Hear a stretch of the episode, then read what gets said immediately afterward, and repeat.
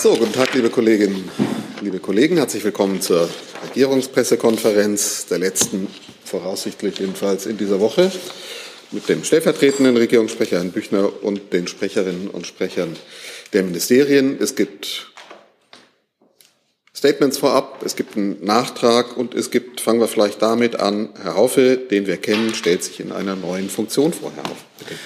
Richtig, eine neue Funktion. Ich habe mich hier vorne neu einsortiert. Bisher war ich Sprecher für das BMUV, bin jetzt äh, Sprecher für das Bundeswirtschafts- und Klimaschutzministerium und ähm, habe mich jetzt in den letzten Wochen äh, einarbeiten dürfen in die Materien ähm, dieses ähm, großen Hauses. Den Klimaschutz habe ich ja schon mitgebracht. Und ja, ich hoffe, ähm, hier an der Stelle gleich auch so loslegen zu können, wie ich das an der anderen Stelle konnte. Aber ich muss auch trotzdem schon vorwarnen, vielleicht die eine oder andere Wissenslücke bringe ich noch mit. Da bitte ich um Verständnis. Ansonsten freue ich mich nicht auf gute Zusammenarbeit, aber ich freue mich darauf, dass wir gemeinsam an einem gemeinsamen Anliegen arbeiten, nämlich für eine gut aufgeklärte, informierte Öffentlichkeit. Danke. Danke, Herr Haufe. Darüber kann man immer nachdenken wie wir das benennen, ob gute Zusammenarbeit, vielleicht nennen wir es, ich würde sagen, auf eine produktive und für alle Seiten anregende genau. und es gibt ertragreiche ja, Es gibt ja einen Vorläufer, Herrn Schrören, der hat das mal sehr gut ausgeführt. Das ist einer meiner Vorgesetzten gewesen, auf den beziehe ich mich mal an der Stelle. Also, wir freuen uns drauf, sind gespannt und setzen auf interessante Auskünfte. Herr Büchner hatte vorab was mitgebracht. Mögen Sie beginnen? Bitte. Und dann so ist es. Vielen Dank, Herr Dittchen. Ähm, wie immer freitags hier der Überblick über die Termine des Bundeskanzlers in der kommenden Woche. Bereits am vergangenen Freitag hatten wir Sie ja ähm, auch auf die Teilnahme des Bundeskanzlers Scholz bei der DGB-Kundgebung zum 1. Mai in Düsseldorf hingewiesen. Der Bundeskanzler wird dort auf dem Johannes-Rau-Platz um 12.25 Uhr eine Rede halten. Wie Herr Hebestreit Ihnen wiederum bereits am Mittwoch an dieser Stelle angekündigt hat, finden am Montag, den 2. Mai, auf Einladung des Bundeskanzlers die sechsten deutsch-indischen Regierungskonsultationen statt. Als Auftakt wird der Bundeskanzler den Premierminister der Republik Indien, Herrn Modi, gegen 12.45 Uhr mit militärischen Ehren im Bundeskanzleramt empfangen. Alles Weitere hatten wir Ihnen dazu bereits mitgeteilt. Am Dienstag, den 3. Mai, kommt das Bundeskabinett ab 9.30 Uhr zu einer zweitägigen Klausurtagung im Gästehaus der Bundesregierung in Schloss Meseberg zusammen. Auf der Tagesordnung stehen verschiedene innen- und außenpolitische Aspekte zum Ukraine-Konflikt. Hinzu kommen, hierzu kommen als Gäste die Premierministerin Schwedens Magdalena Andersson sowie die Premierministerin Finnlands Sanna Marin. Zweites großes Thema ist die Zeitenwende und das deutsche Wirtschaftsmodell im Hinblick auf die Herausforderungen der globalen Ökonomie. Hierzu kommen als Gäste Professor Dr. Michael Hüter, Direktor des Instituts der deutschen Wirtschaft und Professor Dr. Sebastian Dulin, Direktor des Instituts für Makroökonomie und Konjunkturforschung. Im Rahmen der Klausur findet am Mittwoch, den 4. Mai, auch die reguläre Kabinettssitzung statt. Die Tagung endet am Mittwoch mit einer Abschlusspressekonferenz des Bundeskanzlers gemeinsam mit den Bundesministern Habeck und Lindner. Danach empfängt der Bundeskanzler den serbischen Staatspräsidenten Alexander Vucic und den kosovarischen Ministerpräsidenten Albin Kurti zu zwei getrennten Gesprächen im Bundeskanzleramt. Das Gespräch mit dem kosovarischen Ministerpräsidenten Kurti wird um 15 Uhr im Bundeskanzleramt stattfinden, gefolgt von einer Pressekonferenz gegen 16 Uhr. Das Gespräch mit dem serbischen Staatspräsidenten Alexander Vucic wird so um 17.30 Uhr im Bundeskanzleramt stattfinden, gefolgt von einer Pressekonferenz um 18.30 Uhr. In beiden bilateralen Gesprächen wird es um die Abstimmung der weiteren Reaktionen auf den russischen Angriffskrieg gegen die Ukraine, um die politischen und wirtschaftlichen Beziehungen sowie die regionale Zusammenarbeit gehen. Die Gespräche werden auch dazu dienen, den von der EU geleiteten Kosovo-Serbien-Dialog zu unterstützen. Zur Unterstützung dieses Brüsseler Dialogs hat der Bundeskanzler den EU-Sonderbeauftragten Miroslav Lajczak nach Berlin eingeladen, der am Abend desselben Tages ein Gespräch mit dem serbischen Staatspräsidenten und dem kosovarischen Ministerpräsidenten führen wird.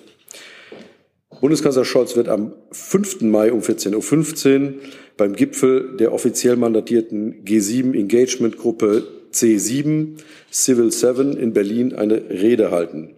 Bei diesem C7-Treffen geht es unter anderem um die Rolle und den Schutz der Zivilgesellschaft. Besonders in autoritär regierten Staaten beobachten wir, dass Handlungsspielräume für zivilgesellschaftliches Engagement eingeschränkt werden. Dagegen wollen wir in der deutschen G7-Präsidentschaft ein deutliches Zeichen setzen. Weiterhin werden wir bei diesem C7-Dialogprozess die Themen Klima- und Umweltgerechtigkeit, wirtschaftliche Gerechtigkeit und Transformation, globale Gesundheit und humanitäre Hilfe diskutieren. Am Donnerstag um 18 Uhr wird der Bundeskanzler dann den Ministerpräsidenten der Tschechischen Republik, Peter Fiala, zu seinem Antrittsbesuch mit militärischen Ehren im Bundeskanzleramt begrüßen. Im Mittelpunkt des Termins werden voraussichtlich die enge Abstimmung unter EU- und NATO-Partnern in Reaktion auf den russischen Angriffskrieg gegen die Ukraine stehen, sowie weitere bilaterale Europa-, außen- und wirtschaftspolitische Themen. Nach einem ersten Gespräch ist für ca. 18.30 Uhr eine gemeinsame Pressekonferenz geplant. Anschließend lädt der Bundeskanzler den Ministerpräsidenten zu einem Abendessen ein. Und dann hätten wir noch den Freitag. Da nimmt der Bundeskanzler am Freitag, den 6. Mai, am Überseetag des Überseeklubs im Rathaus Hamburg teil. Gegen 11.30 Uhr wird der Bundeskanzler eine Rede zu der Bedeutung des Welt Welthandels für die deutsche Volkswirtschaft und weitere aktuelle Themen der Wirtschaftspolitik halten. Der Überseetag findet seit 1950 jährlich statt. Er erinnert an die Verleihung der Hafenrechte an die Stadt Hamburg im Jahr 1189. Das wäre es für heute. Danke, Herr Büchner. Hier ist Hans, der informelle Alterspräsident hier. Aus Erfahrung geboren der Hinweis, es lohnt sich, Jung und Naiv zu unterstützen, per Überweisung oder PayPal. Guckt in die Beschreibung. Das ist gleich ein ganz anderer Hörgenuss. Ehrlich. Bevor wir dann den Nachtrag von Herrn Burger vom AA haben, Fragen zu den genannten Themen. Fangen wir mal an. Deutsch-indische Regierungskonsultation. äh, Meseberg-Klausur. Bitte. Ja, danke, Herr Büchner. Die Teilnahme von äh, Finnland und Schweden ähm, inwieweit hängt das zusammen mit einer möglichen äh, äh, Mitgliedschaft beider Länder in der NATO? Ich würde annehmen, dass ähm, alle Themen rund um ähm, den äh, russischen Angriffskrieg dort diskutiert werden, auch mit den beiden Staaten. Sie wissen, dass dort in, beiden Ländern intensiv darüber diskutiert wird und man, man, kann annehmen, ohne dass ich jetzt Gesprächen hier vorgreifen kann und möchte, dass auch dieses Thema da eine Rolle spielen wird. Weitere Fragen dazu sehe ich nicht. Die Besuche Westbalkan, Vucic, dazu keine Fragen. Und dann der C7-Gipfel. So, ich glaube, das waren die Themen. Gibt es Terminfragen noch? Nein, nicht. Dann hat uns Herr Bürger vom Auswärtigen Amt einen Nachtrag mitgebracht. Vielen Dank. Ich war am Mittwoch in der Regierungspressekonferenz gefragt worden, ob ähm, wir in Reaktion auf das Urteil eines türkischen Gerichts gegen äh, Osman Kavala, den türkischen Botschafter, einbestellt hätten. Ich kann Ihnen heute nachtragen, dass wir in der Tat heute den türkischen Botschafter ins Auswärtige Amt einbestellt und die Haltung der Bundesregierung noch mal sehr deutlich gemacht haben. Ähm, ich kann noch ergänzen, dass wir auch im EU-Kreis zu solchen Einbestellungen aufgerufen haben und davon ausgehen, dass auch weitere EU-Partner ähnlich vorgehen werden. Vielen Dank. Danke. Dazu gibt es Fragen, Herr Lücking. Jetzt. Philipp Eckstein, ARD. Vielleicht können Sie noch einmal ausführen, hat dieses Gespräch bereits stattgefunden oder haben Sie heute quasi den Aufruf rausgegeben? Das wäre die eine Frage. Und dass Sie vielleicht noch einmal kurz die Position der Bundesregierung schildern. Ja, vielen Dank. Ähm, in der Tat hat dieses Gespräch heute Vormittag stattgefunden ähm, und die, der Aufruf im Kreis äh, der EU-Partner, ähnlich vorzugehen, hat bereits im Laufe der Woche stattgefunden. Und wir gehen davon aus, dass sich das nun in den nächsten Tagen materialisieren wird. Ähm, zur Position der Bundesregierung äh, hatte ich am Mittwoch schon ausgeführt. Ähm, ich kann es gerne noch mal wiederholen. Äh, die Außenministerin hatte dazu äh, sich auch äh, bereits am Montag geäußert und gesagt, dieses Urteil steht in krassem Widerspruch zu den rechtsstaatlichen Standards und internationalen Verpflichtungen, zu denen sich die Türkei als Mitglied des Europarats und als EU-Beitrittskandidatin bekennt. Wir erwarten, dass Osman Kavala unverzüglich freigelassen wird. Dazu hat der Europäische Gerichtshof für Menschenrechte die Türkei verbindlich verpflichtet. Ich habe am Mittwoch auch ausgeführt, dass uns ja die besorgniserregende Menschenrechtslage in der Türkei und die gravierenden Defizite im Bereich der Rechtsstaatlichkeit äh, unsere Beziehungen zur Türkei bereits seit längerem belasten. Äh, und gerade dieses schockierende Urteil gegen Osman Kavala ist ein und auch die harten äh, Strafen gegen seine Mitangeklagten sind eine weitere schwere Belastung für die Beziehungen der EU zur Türkei, wie auch für unsere bilateralen Beziehungen. Herr Kavala ist ein Brückenbauer, der sich intensiv für den Dialog und den zivilgesellschaftlichen Austausch zwischen der Türkei und Europa eingesetzt hat. Okay, keine weiteren Fragen dazu. Dann Gehen wir ins zweite Feld. Ich fange mal, ach so, ein, eine Terminfrage kommt noch von außen von Frau Renault von Les Echos. Warten wir mal, Herr Büchner kriegt gerade noch das Wichtigste des Tages. Ähm, und zwar fragt Frau äh, Renault, wann ein Besuch des französischen Präsidenten geplant ist, möglicherweise nächste Woche. Ähm, wir kündigen ja üblicherweise ähm, Termine an, sobald sie feststehen. Ähm, und hier habe ich bisher nichts anzukündigen. Gut, dann fangen wir an mit weiteren Themen. Und ich schlage mal vor, ich frage mal, ob es Fragen an jetzt vertretene Ministerien gibt, weil wir sonst auch in Wechsel schon kommen, wenn wir die Fragen von außen nehmen. Herr Daves. Ja, Herr Hof, ich habe gleich mal eine Frage an Sie in Ihrer neuen Funktion. Ähm, gestern Abend hat ja der Wirtschaftsminister sich dahingehend geäußert, dass Deutschland einem äh, Ölembargo nicht im Weg stehen würde, aber dann länglich ausgeführt, dass es eigentlich keinen Sinn macht. Was heißt denn das jetzt für die Position? Also unterstützt Deutschland ein mögliches Ölembargo oder nicht? Ja, der Minister hat, glaube ich, erstmal deutlich gemacht, dass Sanktionen, die eben auf ein Ölembargo hinauslaufen würden, ähm, sehr genau besprochen werden müssen, mit den internationalen Partnern gut abgestimmt und beraten werden müssen. Das ist ihm ein wichtiges Anliegen. Er hat deutlich gemacht, dass es darum geht, nicht erpressbar zu sein, die Energiesouveränität Schritt für Schritt herzustellen und zu garantieren. Und ähm, ja, er hat auch ähm, gesagt, dass ähm, wenn so ein Embargo beraten würde in den, mit den anderen EU-Ministern, dass er da ähm, nicht ähm, im Wege stehen würde, dass wir da nicht äh, nichts äh, entgegnen würden. Aber ähm, er hat dazu noch eine Menge Nachfragen und er findet es auch sinnvoll und wichtig, dass auch Alternativen beraten werden. Dazu gibt es eine Nachfrage, bitte. Moment. Ja, Alexander Ratz von Reuters. Ähm, Herr Haufe, eine konkrete, spezifische Frage hätte ich dazu. Der Minister hat ja gesagt, wir haben jetzt noch 12 Prozent der Öleinfuhren aus Russland, die eigentlich alle in Schwed verarbeitet werden. Die Frage wäre äh, zur Raffinerie in Leuna, wie viel Öl wird dort noch äh, verarbeitet aus Russland und wie lange laufen da die Verträge noch? Danke. Also der Minister hat erstmal äh, deutlich gemacht, dass wenn es zu einem Ölembargo käme, dass es dann handhabbar wird. Er hat nicht davon gesprochen, ähm, dass wir jetzt im Moment ähm, nur noch zwölf Prozent unseres Öls aus Russland beziehen. Das ist ähm, nicht richtig. Es ist auch nicht so, dass der Minister gesagt hat, dass wir in wenigen Tagen frei von Öllieferungen aus Russland wären. Auch das, da gibt es ja Meldungen dazu. Auch diese stimmen ähm, so nicht.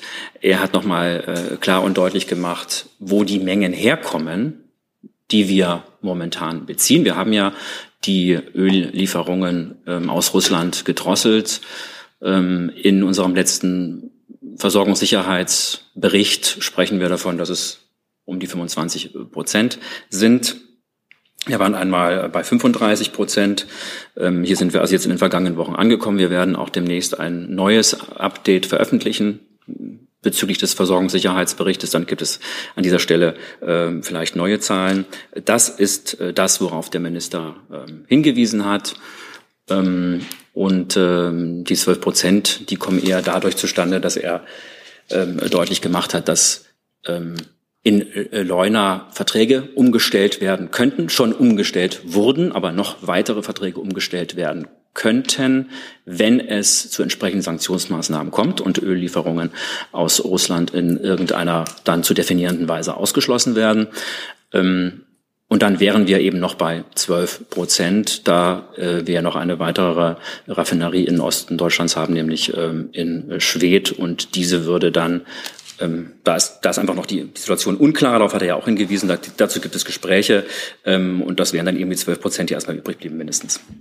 Aber wie gesagt, ich würde da äh, bei den Zahlen dann auch erstmal auf das aktuelle Versicher äh, die, auf den aktuellen Versorgungssicherheitsbericht hinweisen. Den finden Sie auf unserer Webseite.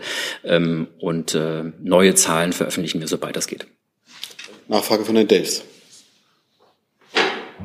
Ja, auch nochmal zu, zu gestern. Ähm, an anderer Stelle sagte der Minister, das wäre keine nationale Katastrophe. Und da war mir nicht ganz klar, Bezieht er sich darauf, dass, auf, dass also ein Ölembargo wäre keine nationale Katastrophe oder ein, ein Gasembargo beziehungsweise ein Gas-Cut-off? Das war mir nicht ganz klar. Also wäre, wäre, also das wäre auch handhabbar sozusagen. Jetzt. Ein Gasembargo hat der Minister hat sich nicht dahingehend geäußert, wie Sie es sagen. Er hat nicht gesagt, dass ein Gasembargo handhabbar wäre. Er hat auch nicht nee, sich nee. aus einem Gasembargo überhaupt geäußert sondern er hat das sich beim Ölembargo geäußert und er hat gesagt, dass dieses handhabbar wäre, und zwar in dem Sinne, dass wir wissen, welche Schritte wir unternehmen müssten, wenn es in der EU einen Beschluss für Sanktionen gäbe, die zu äh, der Einstellung oder einer entsprechenden extremen Drosselung der äh, Zulieferung aus Russland führen würde. Das hat er deutlich gemacht.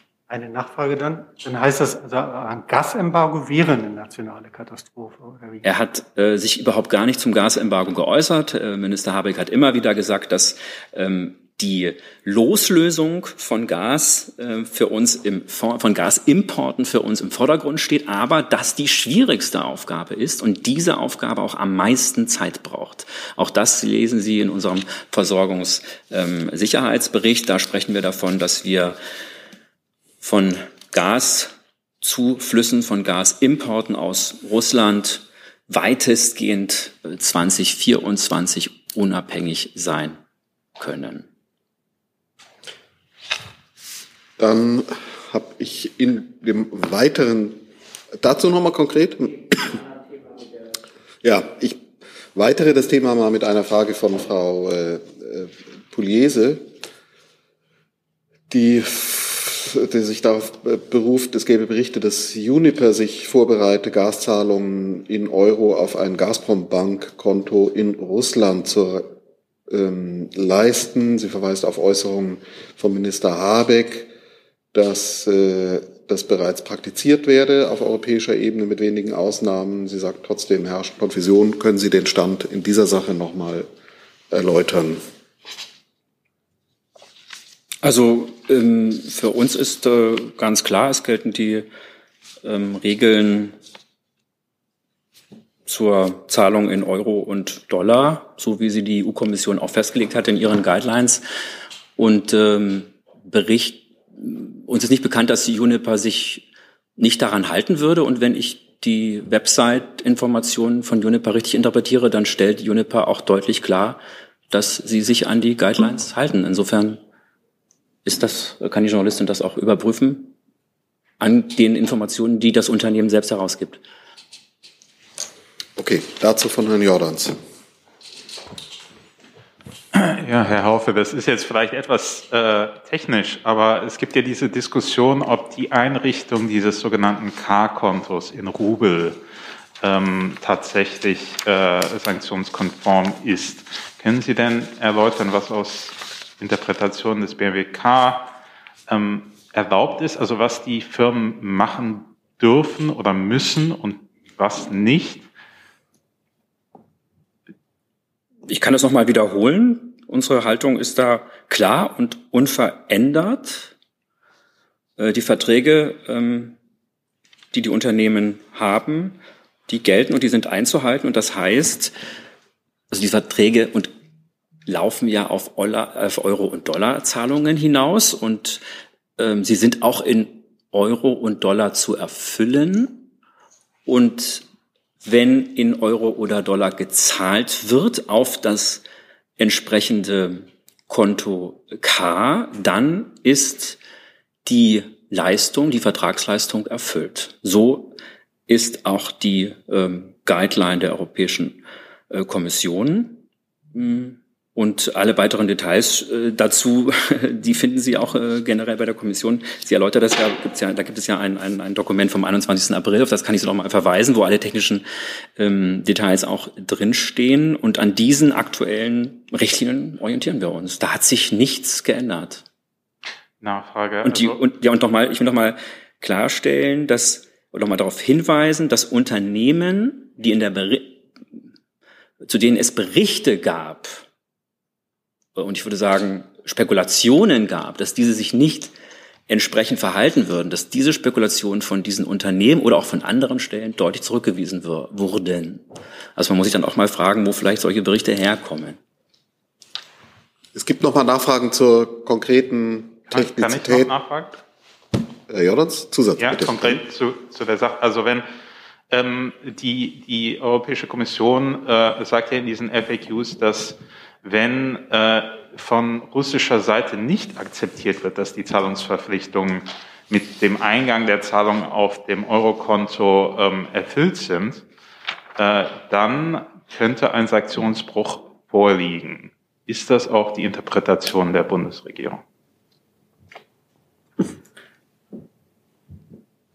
Also Sie, ähm, Sie, Sie gehen jetzt auf einen Fakt ein, dass äh, die Firma dann in Rubel zahlt. Dass, dass die das russische, also Gazprom sagt, äh, die Zahlungsverpflichtungen sind erst erfüllt, wenn das Geld in Rubel umgewandelt wurde und auf dem K-Konto sitzt.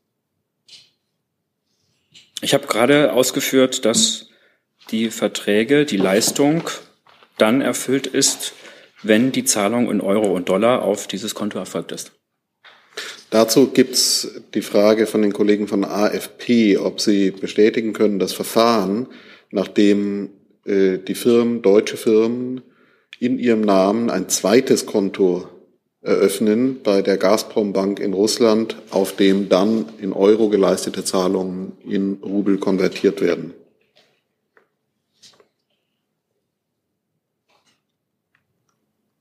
Ich kann ähm, solche Berichte nicht bestätigen. Delfs. Ja, genau, genau, dazu. Das ist nämlich das offenbar, was, was ja wohl angedacht wird. Die Frage wäre dann einfach, wäre es Ihrer Meinung nach konform mit der EU-Regulierung, wenn praktisch ein zweites Konto bei der Gazprom in Russland eröffnet würde?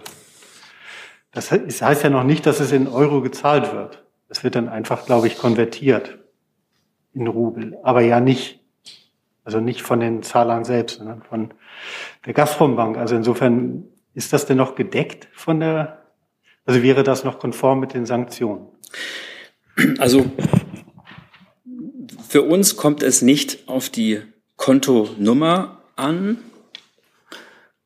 und ob an einer Stelle ein oder zwei Kontos eröffnet werden, sondern für uns kommt es darauf an, dass die Zahlungen in Euro und Dollar erfolgen, so wie es in den Verträgen vorgesehen ist. So, Herr Ratz hatte noch eine Frage, bitte. Herr Haufe, nochmal zum Öl. Ich muss nochmal nachfragen. Können Sie mir sagen oder können Sie uns sagen, wie viel Öl aus Russland jetzt aktuell in Leuna noch ver verarbeitet wird und wie lange? Das müsste ich Ihnen nachreichen. Das kann ich Ihnen heute zu dem Stand, den wir auch haben, äh, nicht äh, hier an dieser Stelle sagen. Aber das können wir Ihnen nachreichen. So, dann haben wir dazu keine weiteren Fragen, aber an BMWK von Herrn Jessen eine Frage, anderes Thema? Oder? Ans BMI weil Sie fragten an die ja, Kollegen, die oben bitte, sitzen. Ja. Ähm, Herr Kalle, es geht äh, um die Ankündigung offenbar von Fabrice Legerie, dem Frontex-Chef, der seinen Rücktritt äh, angeboten hat. Hintergrund ist, dass er in Personam illegale Pushbacks von Flüchtlingen durch äh, griechische Küstenwache gedeckt und verschleiert hat. Das war in den vergangenen Jahren hier auch mehrfach Thema. Wie bewertet die Bundesregierung diesen Rückzug der ja im Grunde mit einem Schuldeingeständnis einhergeht. Ach so, Entschuldigung. Ja, Herr Jessen, da machen Sie mir es jetzt etwas schwer zu antworten, weil der Verwaltungsrat von Frontex gerade tagt ähm, und glaube auch bis etwa 14 Uhr tagen soll und es dort genau um die Frage äh, des Rückzugs des Frontex-Exekutivdirektors Herrn Legerie gehen soll. Ich kann äh, bestätigen, dass er dem Verwaltungsrat von Frontex seinen Rücktritt angeboten hat. Ähm, das gibt die Möglichkeit eines Neuanfangs ähm, bei Frontex. Ähm, das gibt die Möglichkeit, die Vorwürfe restlos aufzuklären, dort volle Transparenz zu schaffen und sicherzustellen, dass alle Einsätze von Frontex im vollen Einklang mit dem europäischen Recht erfolgen. Das ist die ganz klare Erwartung der Bundesregierung. Aber ähm, den möglichen Rückzug von Herrn Legerie möchte ich jetzt noch nicht für die Bundesregierung bewerten, weil, wie gesagt, der Verwaltungsrat von Frontex gerade in diesem Moment dazu tagt. Ja, äh, vor dem Hintergrund, dass äh, eben in den vergangenen, glaube anderthalb Jahren mehrfach das Thema der Pushbacks und äh, die Rolle von Frontex hier thematisiert worden ist, hat die Bundesregierung eigentlich, namentlich das Innenressort, ähm, keine sonderlich große Kenntnis äh, dieser Vorfälle gehabt. Ähm, vor diesem Hintergrund, wie war die Rolle der Bundesregierung an der Aufklärung und Offenlegung der dann eben doch wohl erfolgten und dokumentierten Pushbacks und deren Vertuschung durch Legerie?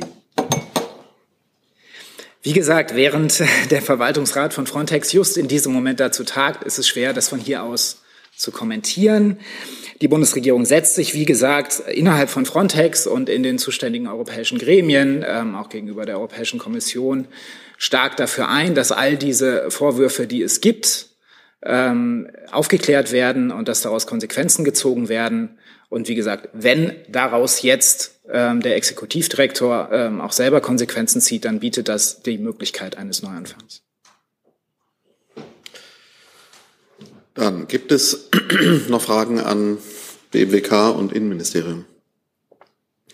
Dann hätte ich, kann ich schon mal vorbereiten, sagen, Fragen an das Umwelt- und an das Verkehrsministerium. Oder sind das jetzt Fragen an die Kollegen hier? Umwelt, dann machen wir jetzt einfach den Wechsel. Umwelt und an Verkehr gibt es auch, schließt sich da eine Frage an. Ach so, jetzt, na gut. Ja, habe ich gesehen. Jetzt haben wir den Wechsel. Sorry, ich habe das dachte, wir tauschen nur auf der linken Seite. Wir können hier auch Platz machen, das hilft. Jetzt haben wir es so.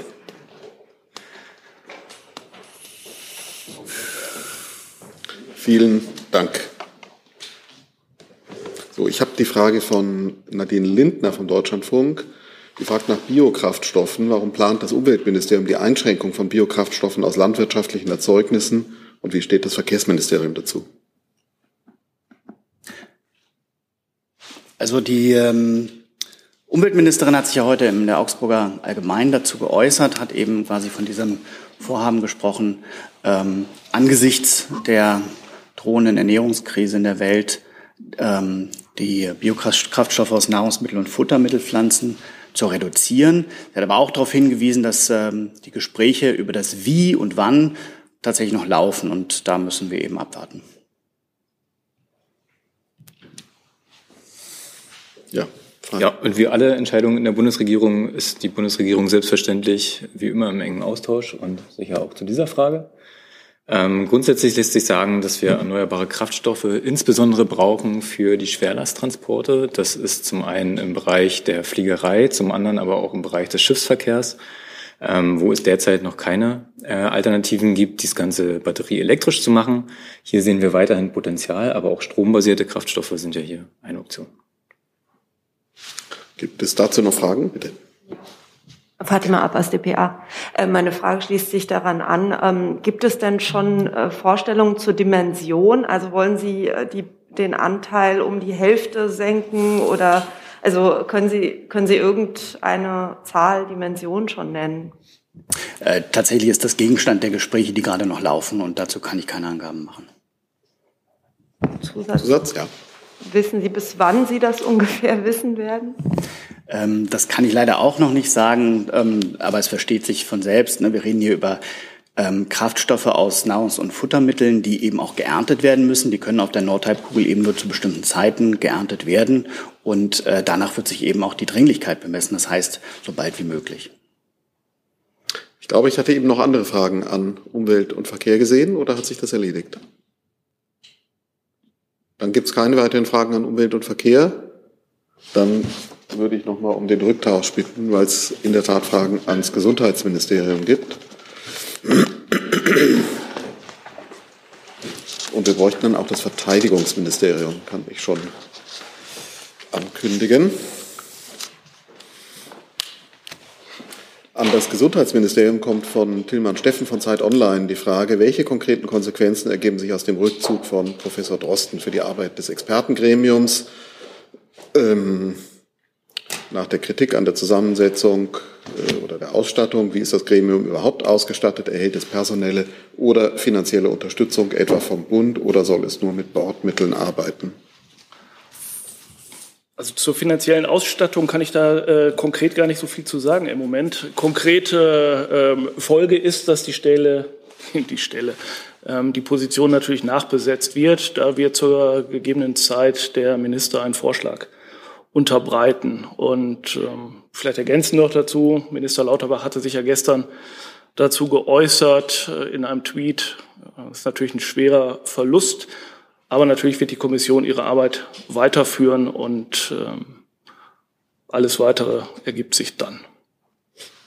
Darf ich die Frage nochmal ähm, sicherlich im Sinne von Tilman Steffen wiederholen? Wie ist das Gremium überhaupt ausgestattet? Erhält es personelle oder finanzielle Unterstützung etwa vom Bund oder soll es nur mit Bordmitteln arbeiten? Ähm, zur kon konkreten finanziellen Ausstattung kann ich tatsächlich im Moment nicht sagen. Das, das weiß ich nicht. Ich, ich, vermute, aber das können wir gerne nachreichen, äh, dass es keine direkte finanzielle Unterstützung gibt. Ja, kann ich mir vorstellen, dass Kollegen da dankbar sind, wenn es da einfach ja. nochmal die Erklärung gibt zum Stand der Ausstattung und woher das kommt. Dazu weitere Fragen. BMG. Herr Eckstein.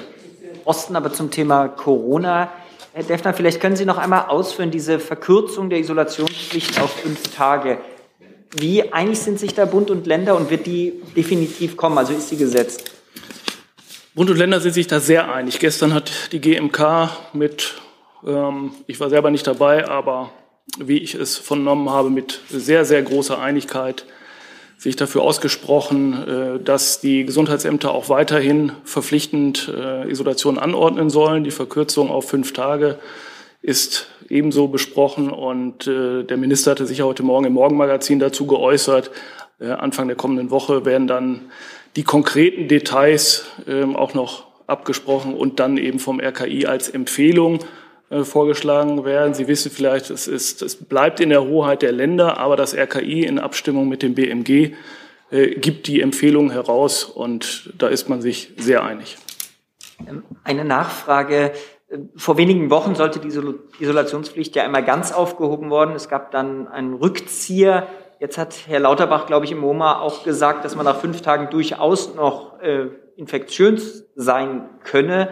Können Sie vielleicht einmal erklären, auf welcher Grundlage oder warum man dann jetzt diese Entscheidung trifft mit fünf Tagen? Und wie groß vielleicht die Gefahr auch noch nach den fünf Tagen ist?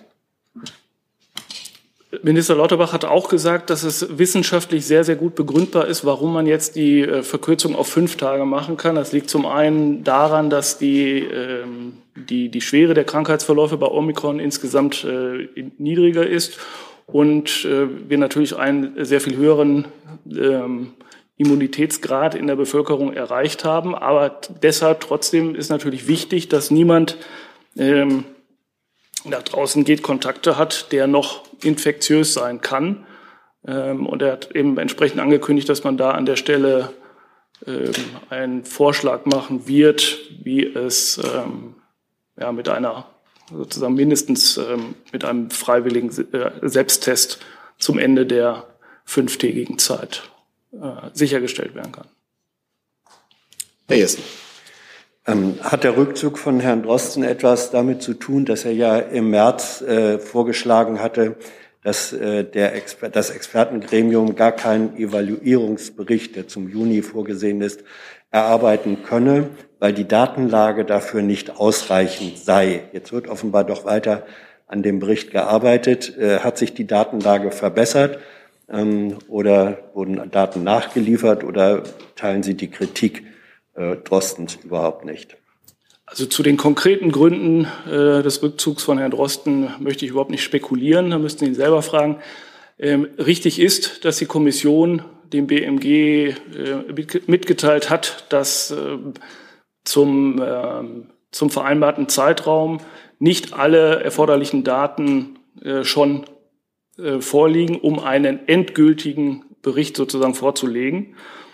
Ähm, das war eben der Anlass, dass dem Bundestag mitgeteilt wurde, dass man eine Art vorläufigen Bericht hat und dann je nach ähm, Nachlieferung die Kommission entsprechend die Daten so aufbereitet, dass man einen endgültigen Bericht nachlegt. Nachfrage. Ähm, ein kritischer Punkt war ja auch die Frage, ob Experten, die die Bundesregierung beraten hatten äh, bei der Gesetzes- und Vorschriftenformulierung, dann überhaupt an der Evaluierung der Maßnahmen mitwirken dürften. Befangenheitsprinzip. Ähm, wie bewertet äh, das Ministerium, die Bundesregierung diese kritische Einschätzung? Also ich, ich möchte das eigentlich gar nicht bewerten. Es gibt sehr, sehr viele ähm, gute und herausragende Wissenschaftler in Deutschland. Äh, in der Kommission sind diese vertreten und ähm, ich sehe da auch keine Konflikte, Interessenskonflikte oder was auch immer. So, dann an BMG, Eckstein, nochmal. Das war die Nachfrage von Ihnen. Noch eine zweite Nachfrage, Herr Defner. Sie hatten gerade gesagt, man wird eine Regelung, wie man das dann mit einem freiwilligen Selbsttest sicherstellen kann, vorlegen. Können Sie das vielleicht einmal ausführen? Mir ist nicht ganz klar, also was man, ist das dann eine Empfehlung? Weil die Isolation soll ja nach fünf Tagen einfach enden, auch wenn man keinen freiwilligen Selbsttest macht. Äh, äh, Minister Lauterbach hat ja gesagt, dass diese Details bis zum Anfang der kommenden Woche zwischen BMG und RKI abgestimmt werden. Was das RKI macht, ist immer eine Empfehlung. Die Länder sollten sich daran halten, sie müssten es aber nicht zwingend. Aber es bestand ja die große Einigkeit, äh, dass man eben entsprechend in diese Richtung eine Empfehlung des RKI gerne hätte.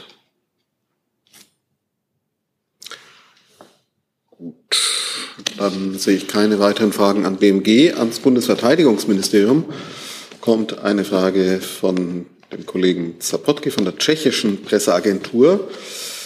Er fragt, Bundesverteidigungsministerin Lambrecht hat einen Vorschlag für einen Ringtausch unterbreitet nach Berichten der Zeitung Die Welt. Können Sie das bestätigen? Können Sie bestätigen, dass Tschechien sich zu einem, einem solchen, sich einem solchen Ringtausch anschließen kann? Einzelne Medienberichte kann ich hier nicht kommentieren. Wir stehen mit vielen Partnern in äh, Verbindung und tauschen uns aus zu Möglichkeiten, bestmöglich die Ukraine zu unterstützen.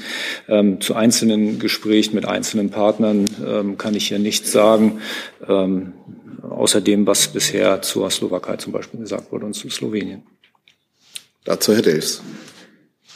Ja, äh, auch zum Thema äh, äh Waffen. Äh, Herr Kollatz, äh, die Ministerin sagte heute, dass eine Entscheidung über diesen, ich glaube, wie heißt es, dieser Hubschrauber, das wäre Transporthubschrauber, dass die aussteht und dass die aber jetzt demnächst entschieden wird.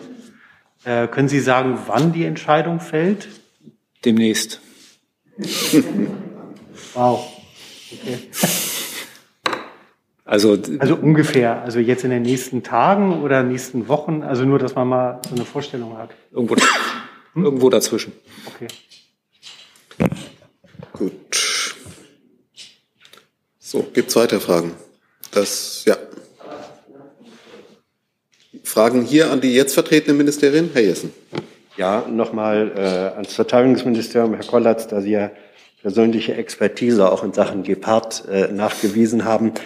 Ähm, Berichten zufolge liegen für die beim Hersteller nur 23.000 Schuss Munition äh, auf Lager. Das würde, glaube ich, wenn man es auf alle 50 Geparden umrechnet, pro Panzer eine Feuerkraft von einer halben Minute bedeuten. Ähm, trifft es zu, dass die Bundesregierung sich sozusagen erst kurz vor der Lieferzusage um die Beschaffung weiterer Munition gekümmert hat und trifft es weiterhin zu, dass man jetzt in Brasilien mit 300.000 Schuss fündig geworden ist oder gibt es andere Quellen?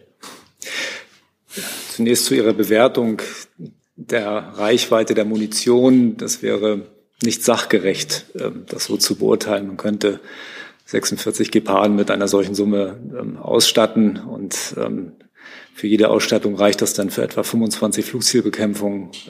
Und das sollte, wenn man das mal Pi mal Daumen umrechnet, reichen, um eine ganze Luftflotte vom Himmel zu holen. Aber das ähm, nur mal nebenbei äh, ist nicht Regierungsbewertung, ähm, nur für ihren Hintergrund. Was die Frage der Munitionsbeschaffung angeht, habe ich ja in der letzten Regierungspressekonferenz ausgeführt, dass es ähm, bei den Angeboten der Industrie und der Ukraine darauf ankommt, was dort in diesem Paket äh, drinsteht. Ähm, und wir würden dann, wenn äh, die Industrie Unterstützung braucht, schauen, was machbar ist. Selbstverständlich stehen wir mit ähm, unseren Partnern, äh, die da in Frage kommen, in, äh, in der Absprache und ziehen Erkundigungen ein. Das hat aber nicht den Status und keinen Zusammenhang direkt zu den Vereinbarungen, die zwischen der Industrie und ähm, der Ukraine getroffen werden. Bitte. Äh, nun hat, das wissen Sie besser als ich, der ukrainische Botschafter ja gesagt, wenn es bei diesen 23.000 Schuss bleibt, dann wären das praktisch äh, Geparden ohne Zähne. Man müsse dann wohl das Angebot seitens der Ukraine ablehnen. Ähm, wie ist der Stand der Hilfe bei der Munitionsbeschaffung? Das haben Sie eben in den Raum gestellt. Sie würden da auch hilfreich tätig sein. Welche zusätzlichen Munitionslieferungen aus welchen Quellen sind Ihnen als Option bekannt? Ähm, ich möchte hier nicht die Zwischenstände von der Seite ähm, kommentieren, die bei den Gesprächen zwischen der Industrie und der Ukraine derzeit ähm, laufen. So, dann gibt es weitere. Achso, Herr Daves, auch zu dem Stichwort. Ich habe nochmal direkt nachgefragt dazu. Ähm, wer ist denn jetzt eigentlich zuständig für diesen Versuch, noch, ich glaube in Brasilien vor allen Dingen, noch Munition zu beschaffen? Ist das jetzt die Bundesregierung oder das Verteidigungsministerium oder ist das ähm, KMW? Für das Angebot der Industrie an die Ukraine ist die Industrie zuständig, inklusive der Einholung aller Genehmigungen. Rein hypothetisch, wenn die Industrie uns bittet, mal zu schauen, was bei uns möglich ist, würden wir natürlich auch die entsprechenden Erkundigungen einholen. Das wäre dann aber nicht Teil der vertraglichen Leistungen zwischen der Industrie und der Ukraine. Außer es gibt wiederum eine Vereinbarung zwischen uns und der Industrie. Aber das ist alles, sind alles ungelegte Eier. Ähm, Im Moment steht der Vertrags, stehen die beiden Vertragspartner da an der Pflicht, sich zu einigen. Und wenn da etwas rauskommt und äh, irgendwo noch ein Soll besteht, schauen wir, ob da noch etwas geht. Okay, nochmal nachgefragt. Dann, das heißt also, derzeit ist die Bundesregierung nicht in Verhandlungen mit der brasilianischen Regierung über diese Munition, die es da ja offenbar gibt. Ich sage noch einmal, wir sind in verschiedenen äh, Gesprächen mit verschiedenen Partnern. Es gibt aus diesen Gesprächen heraus aber keinen Stand, den ich Ihnen hier mitteilen kann. Danke. Eine Frage noch von Herrn Jessen. Ja, dann aber doch die Frage, ist nach Ihrem Kenntnisstand ähm, die Lage so, dass mit, dass eine Lieferung mit Nutzen für die Ukraine stattfinden kann? Dass also genügend Munition zur Verfügung gestellt werden kann, wenn die Panzer geliefert und das Bedienungspersonal geschult ist, dass die Ukraine damit etwas anfangen kann. Sind Sie, da hoffnungs, sind Sie da hoffnungsvoll, dass diese über die Lagerbestände beim Hersteller hinaus ähm, zu akquirierenden Munitionsmengen geliefert werden können? Um Ihnen hier eine seriöse Antwort geben zu können, fragen Sie zu früh. Ich habe, verfüge nicht über den Kenntnisstand, Ihnen hier ein Ja oder Nein als Antwort geben zu können. Weitere Fragen sehe ich nicht. Dann ah, eine Nachlieferung, Herr Hoffen. Ich fasse jetzt nochmal die Situation beim Öl ähm, korrekt zusammen. Also erst nochmal zur, zum aktuellen Bezug von Leuna, also wie viel Öl gerade äh, dort ähm, verbraucht wird, das kann ich Ihnen, das können kann das Ministerium Ihnen nicht nennen. Also diese aktuellen Zahlen, die müssen Sie wirklich selbst äh, dort erfragen. Und nochmal zu äh, der Einordnung äh, der 12 Prozent. Wir haben im letzten Bericht ähm, zur Versorgungssicherheit ähm, dargelegt, dass wir die ähm, Ölimporte von 35 auf 25 Prozent äh, mittlerweile reduziert haben. Wir sind jetzt natürlich schon weiter, weil dieses ähm, Update ähm, war am äh, 25. März. Wir sind jetzt schon deutlich weiter und wir werden in Kürze bei 12 Prozent liegen. Das hat der Minister gesagt, nicht heute, in Kürze bei 12 Prozent. Danke für diesen Nachtrag. Damit sind wir am Ende der Regierungspressekonferenz. Aha, wir haben ja noch zehn Minuten Zeit. Gibt keine Fragen mehr. Herr Jordans und Herr Eckstein. Ja, sorry, nur weil das gerade äh, per E-Mail reinkam. Ähm, Herr, Herr Haufen, äh, das BMG vielleicht, äh, wenn Herr Habeck heute positiv auf Corona getestet wurde, ähm, heißt das, dass er dann nicht an der äh, Sitzung in Meseberg teilnehmen kann am Mittwoch? Oder? Also die Meldung ist ehrlich gesagt so frisch, ähm, dass wir jetzt mal warten müssen. Ähm, erstmal wünschen wir von hier aus mal alles Gute, milden Verlauf, gute Besserung natürlich. Ähm, und dann müssen wir die Lage beurteilen, wie das nächste Woche aussieht. Genau, so ist es. Und äh, der Minister kann ja hier und da auch zugeschaltet werden. Das wird jetzt überprüft, wie er wo teilnehmen kann. Alles klar. Herr Eckstein. Es geht Ihnen aber gut, das kann ich auch an der Stelle sagen. Dann schließen wir uns den guten Wünschen an. Hi, Tyler hier, Producer von Jung und Naiv. Ohne euch gibt's uns nicht. Jeder Euro zählt und ab 20 landet ihr als Produzenten im Abspann auf YouTube. Weiter geht's. Herr Eckstein. Ich hätte eine Frage an das Finanzministerium. Dann frage ich vorher nochmal, gibt es noch Fragen an Herrn Haufe? Nein. Und wir wechseln.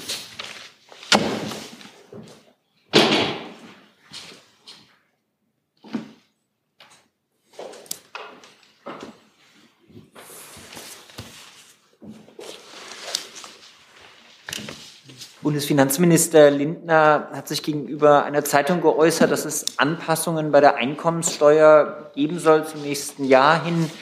Ähm, Stichwort auch kalte Progression. Ich wollte Sie gerne fragen, ob Sie da schon mal ein paar Details zu nennen können, was da geplant ist und vielleicht was auch der aktuelle Stand ist.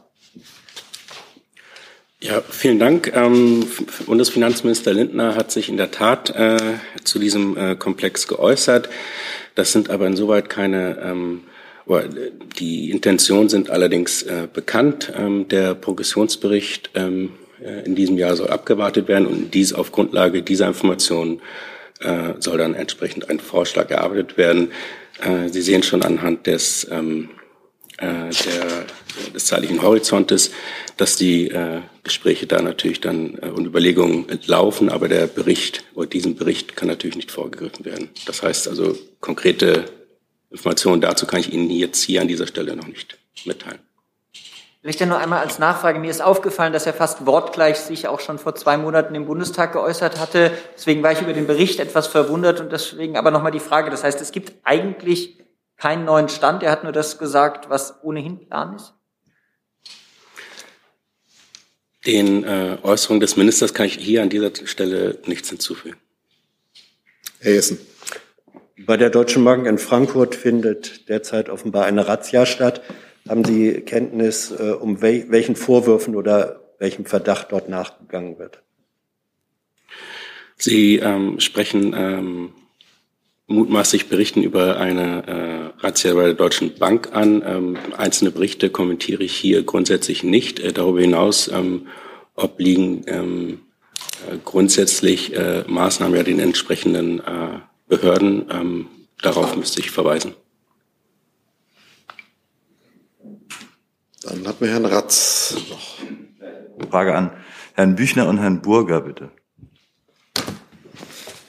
Gibt es noch Fragen im Verteidigungsministerium, bevor wir votieren? Nein. Herr Burger.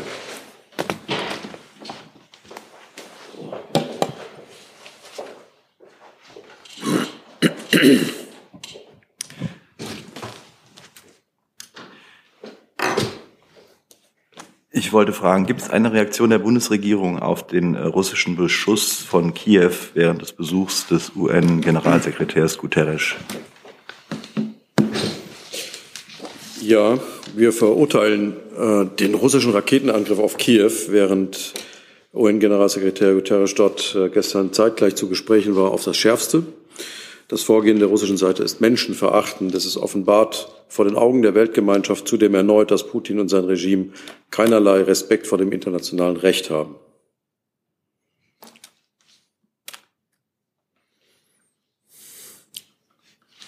Ergänzungen von Herrn Burger? Nein. Gibt es weitere Fragen? Das ist nicht der Fall. Damit sind wir am Ende der Regierungspressekonferenz. Ich danke für den Besuch und wünsche, soweit Sie es haben, ein friedliches Wochenende. Danke eben.